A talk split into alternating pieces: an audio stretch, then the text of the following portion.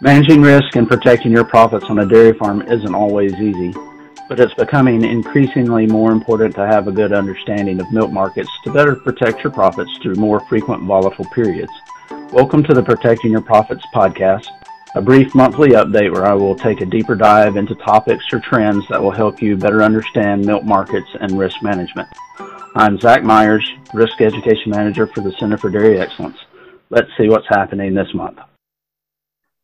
Good afternoon, everyone. We'll go ahead and get started with today's webinar. Um, I'm Zach Myers, Risk Education Manager for the Center for Dairy Excellence. Thank you for taking the time to join our Protecting Your Profits webinar today. If you have any uh, uh, if you have any questions, please uh, type them in the chat box, and uh, I'll answer those as soon as you, as soon as I get a chance to. Also, we're live streaming on Facebook, so if there's any questions on Facebook, we'll monitor that as well, and uh, and hope uh, and and answer those um, in a timely fashion as well. My goal today, as as usual, is to uh, is to provide an overview of the current dairy market and to um, to review risk management opportunities. This is all public information. And while I may express some op- opinions, these are, are not recommendations.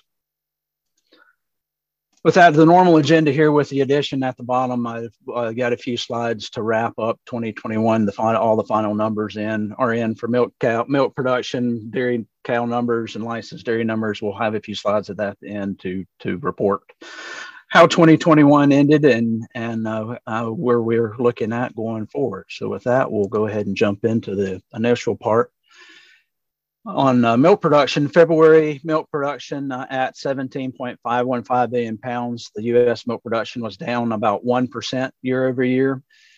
Uh, February was the fourth month in a row that the U.S. experienced a reduced year over year production.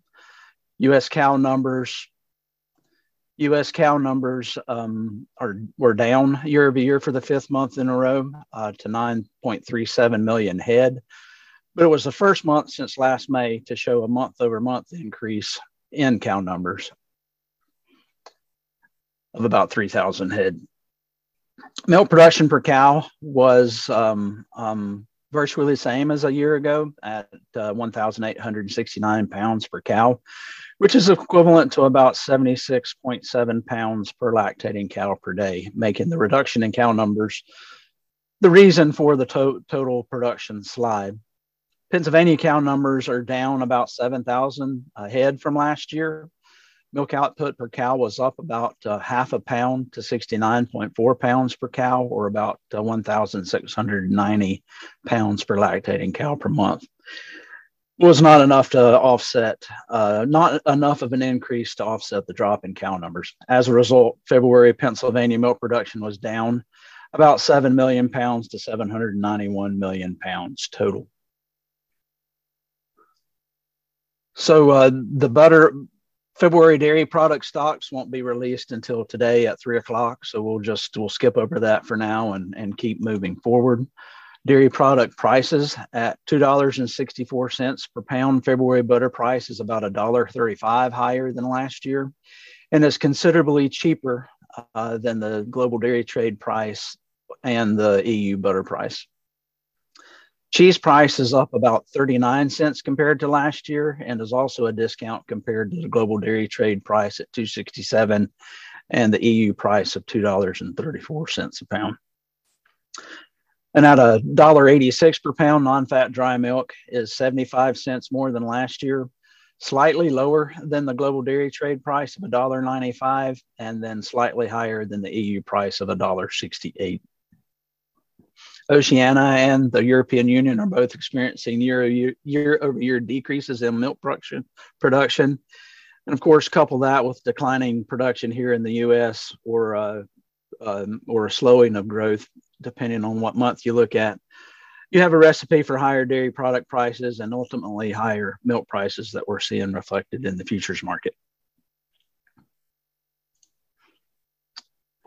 On the January on the production product production side, the January the latest information that's been released, uh, January butter production was down about 14 million pounds compared to last January to 195 million pounds. January cheese production was up 3%, or about 32 million pounds to 1.2 billion pounds. Then on the powder side, uh, non-fat dry milk was down 27 million pounds compared to last year to 171 million pounds. If you're following along in the slide deck I sent last night, note that the butter information is is correct. Uh, the information, the butter information on the screen currently is is the correct information. Butter disappearance was up 16% uh, to 179 million pounds due to large increases in domestic use and exports. At 486 million pounds, American cheese dis- disappearance was up 4%, about 4%, because of increased domestic use and again exports. The next 699 million pounds, other style cheese disappearance was more than three up more than three percent, driven by increases in domestic use and exports as well. Of these four categories, milk powder was the only one to to uh, experience a decline in disappearance. Um, milk powder disappearance was down about 5% to 207 million pounds, driven by decreases in both domestic use and exports. On the milk price side, class three milk futures for the next 12 months were up $1.70 compared to this time uh, last month to average $23.16 based on March 18th closing prices. Class three peaks in June and July at 24.19, then falls into the 20 to the 21s, the upper 21s by early next year. The current class three 12 month average price is $6.44 more than the five year average of $16.72 per hundredweight. Class four price peaks at $24.95 in May and stays in the 24s until November and then drops to the upper 21s by early next year. The class four uh, 12 month average increased to, to $24.18 a hundredweight. This is a dollar and eight cents more than last month and is eight dollars and eighty cents more than the uh, five year average price of 1532. So looking at exports, uh, January exports were down about 3%. This is uh, the second month in a row to have a year over year decline with a total of uh, 156,448 metric tons of milk solid equivalents leaving the U.S. borders. Um, this, even though uh, total volume was down with the increased uh, product prices, uh, value was 586 million, which is up 16% year over year, about um, 81 and a half million dollars more than than last year. And again, this is uh, increased exports and higher value products largely contributed to the increased year over year value. And then dairy products are in tight supply across the world due to decreased milk production, uh, which of course bolsters the overall dairy product prices. Now, on the risk management side, uh, the January margin was announced at uh, $11.54 a hundredweight, which of course does not trigger an indemnity. The February margin will be announced Monday, March um, 31st. Actually, it's uh, supposed to be Thursday, I believe, is March 31st. Supplemental DMC and, and 2022 DMC enrollment are open for two more days. So by the end of the day, Friday, if you want to consider dairy margin coverage, you need to go to the FSA. So just looking at some quick uh, uh, projections for the, the year as of um, uh, as of uh, um, I guess these are uh, March 11th is the last time the the um, um, DMC decision tool online DMC decision tool was updated, uh, and at that time the if you'll look here the average feed cost is thirteen dollars and forty nine cents and uh, with the projected U.S. all milk price of twenty-four dollars and twenty-three cents for an average projected DMC margin of ten seventy-four. So, uh, uh, just keep in mind that for for reference, every fifty cent increase in corn price decreases the DMC margin by fifty-four cents. Every fifty dollar per ton increase in soybean meal reduces the margin by thirty-seven cents And every $50 increase in the alfalfa hay price reduces the margin by 68 cents. And of course, milk price is dollar for dollar, whether it goes up or goes down, it, it affects the margin dollar for dollar. So there's there's significant concern that feed prices could uh, increase beyond what they're currently projected. Um, so right now, at an average feed cost of thirteen dollars and forty nine cents, the nine fifty DMC margin coverage provides a U.S. all milk price floor of twenty two dollars and ninety nine cents a hundredweight. So thirteen forty nine plus nine fifty equals that twenty two ninety nine. So any combination of rising feed costs and falling milk prices results in a margin decrease. That results in a margin decrease of more than a dollar twenty four uh, then uh, uh, the DMC could start triggering payments this year. Of course, I understand that nobody wants to spend money they don't need to, uh, but 15 cents is cheap insurance for 5 million pounds of production. If you spend the 15 cents on DMC, you may end up spending a little money necessarily unnecessarily this year, but it protects you from potentially losing so much more than that by setting a floor for your milk uh, third, a nearly $23 milk floor is, is, is a pretty high floor to set for just 15 cents a hundredweight. So again, I encourage you to consider that. And if you haven't already, um, if you haven't already uh, enrolled in DMC or, or applied for supplemental dairy coverage in addition to that, uh, please consider doing that by the end of the day, Friday. So moving on to dairy revenue protection, uh, these prices shown are uh, based on the uh, March 18th closing prices. So 100%, 100% uh, uh, um, class 395% price protected floor can be set from a low of 1846 in the third quarter of next year um, uh, to a high of $22.84 in the third quarter uh, of this year for an average price of 64 cents a hundredweight. The floor prices for uh, the third quarter 22 through to second quarter 2023 are all uh, in the 100th percentile of their respective quarterly five-year average prices with uh, the uh, quarter three 2023 protected price in the 80th percentile. So still um, uh, historically high and on the class uh, four side, uh, 100% class 495% price protected policies can be purchased to set floors from a low of 1838 in quarter three of next year up to $23.53 in quarter three of this year for an average price of 78 cents. The price floors for class four are all in the 100th percentile of their um, respective five year average quarterly prices. Another class three and four premiums are expensive. However, I would encourage you to look at the net floor price the program sets.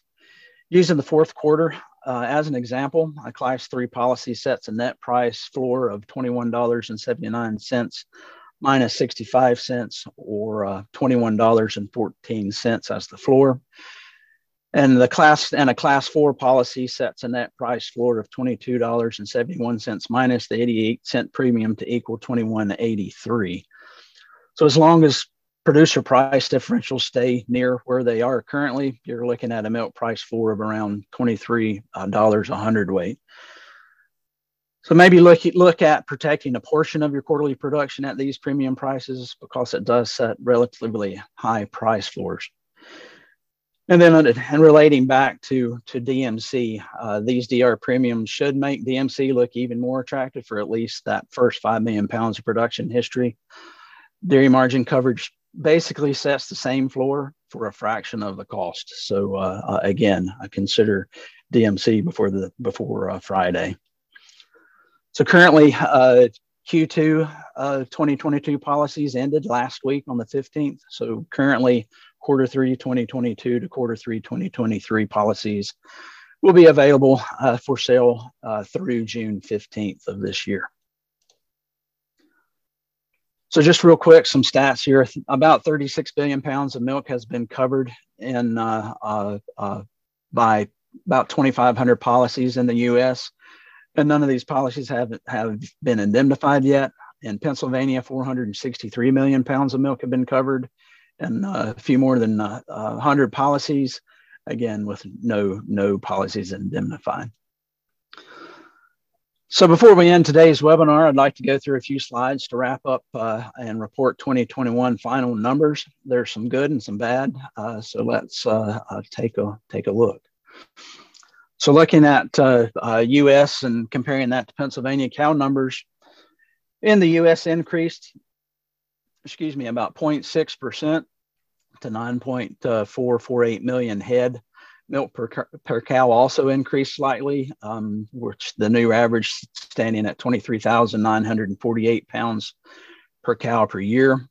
Total milk production across the country was uh, just over 226 billion pounds, which is up a little more than a percent.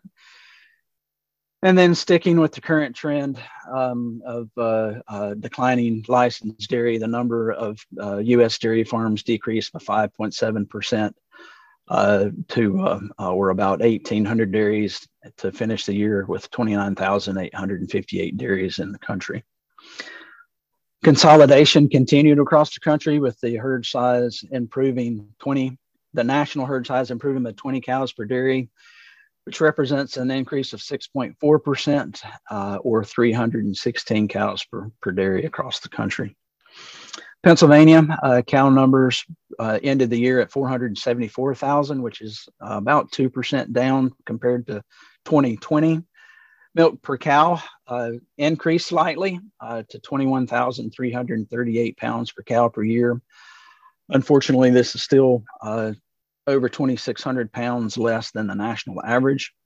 Total milk production across the state declined by about 2%, as a result of, of the declining, the reduced number of dairy cows to 10.1 billion pounds total.